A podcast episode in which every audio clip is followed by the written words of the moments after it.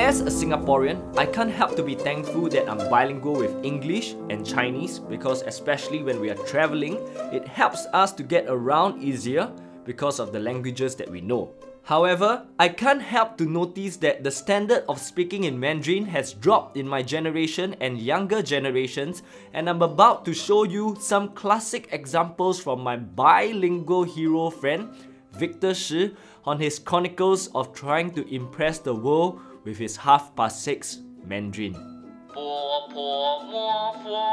One day, Victor was playing basketball with another friend of ours, Mingwei, at a public court. They were just practicing and shooting some hoops, and at the other end of the court, there was a Chinese old man who was also playing basketball himself. Victor then noticed that the basketball of the old man was slightly punctured, but he decided to continue playing first, and after a while, he took a break with Mingwei by the side of the court watching the old man play.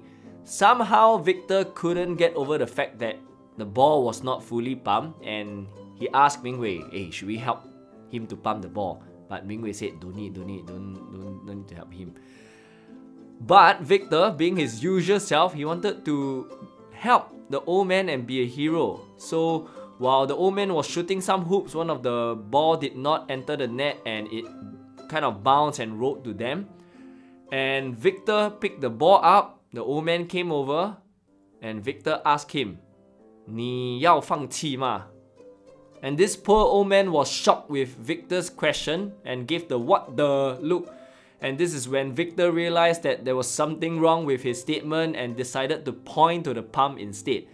For my non-Chinese speaking friends, um, basically, Victor was asking the old man to give up because 放弃 is to give up. But what Victor meant was to 放气, which is to put air into the ball. But uh, I didn't think it turned out well when the old man thought he was asking him to give up on basketball. The next incident happened when Victor was sourcing for shoe designs in China.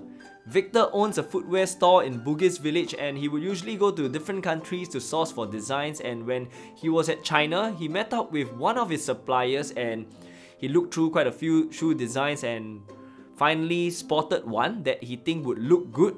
So he wanted to make some conversations and also maybe justify why he liked that. So he was with his family and some of the suppliers there and he looked at this shoe.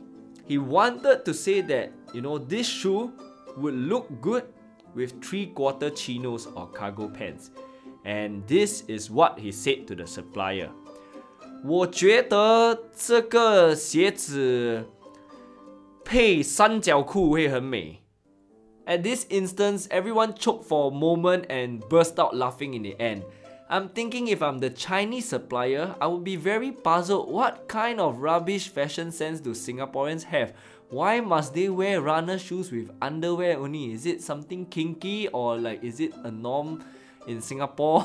And I would probably be biting my own tongue because I'm seriously trying to sell some shoe designs to this guy from Singapore, but he's making funny statements like 我觉得这个鞋子配三角裤很美. It just doesn't make sense at all. I am also very guilty of my bad Mandarin at times and I hope that we will not lose our mother tongues and roots as we progress and we will never say bye to our bilingualism which makes Singaporeans unique. Here's also a shout out to my crazy friend Victor Shi for allowing me to feature him. He owns a footwear store in Bugis village called the Jetsetters.